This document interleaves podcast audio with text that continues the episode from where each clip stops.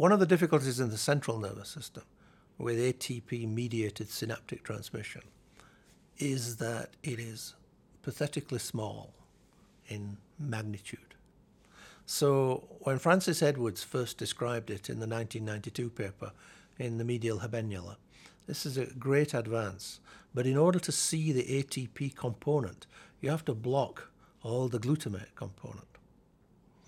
And the ATP component is usually typically less than 5% of amplitude of the glutamate component. And the same has been shown to be true virtually everywhere else in the central nervous system where ATP is proposed to be a direct synaptic transmitter. So, in strictly electrical terms, it's very hard to know what this tiny current is doing. So, you can show it. You can block all the glutamate component, you can block the NMDA receptors, you block the AMPA and the kainate receptors, and there is a bit left which is mediated by ATP, but it's very hard to get excited about it. And that's in clear distinction to transmission from a nerve to the vas deferens or a nerve to the blood vessel, where the electric current is huge, and it clearly is the substance that's driving the postsynaptic response.